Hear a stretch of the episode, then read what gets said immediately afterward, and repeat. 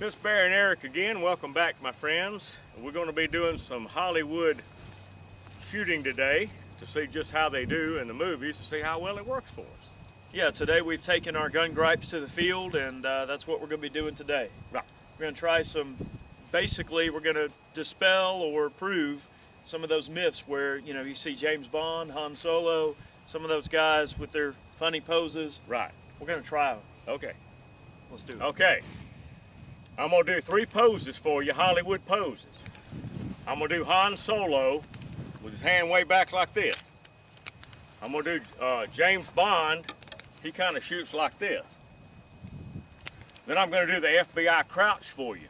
What they used to teach you FBI, you put your fist over your heart and shoot like that. Han Solo.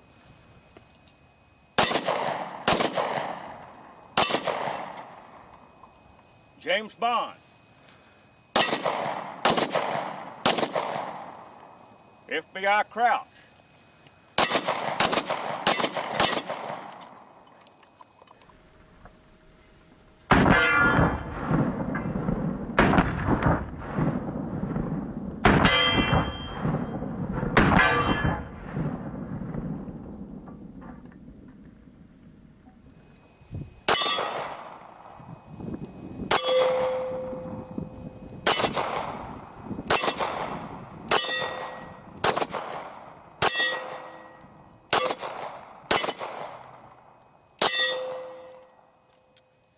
It works.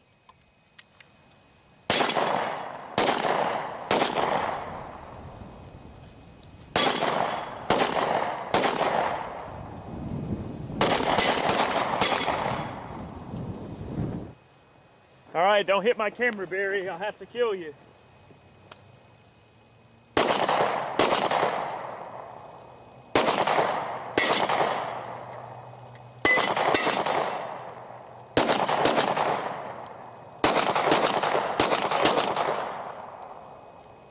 Hey, I saw that. Let's-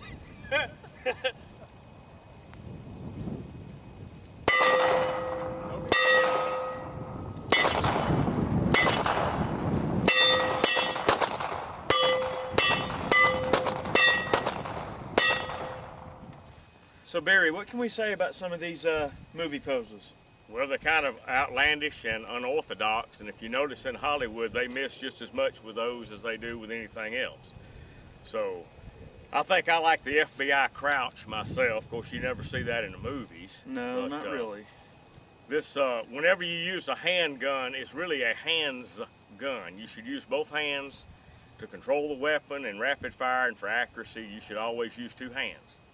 So, that's uh, kind of the field gun gripe for the day. That's correct. And uh, next uh, gun gripe, or one of the next gun gripes we'll do, I know uh, today we didn't have a chance to do the unlimited uh, reloading, unlimited ammo. Right. We didn't have the uh, battery time left on the camera to do that. We will get to it though. Right, we will be doing that one for you. The Hollywood never-ending ammo supply. That's right.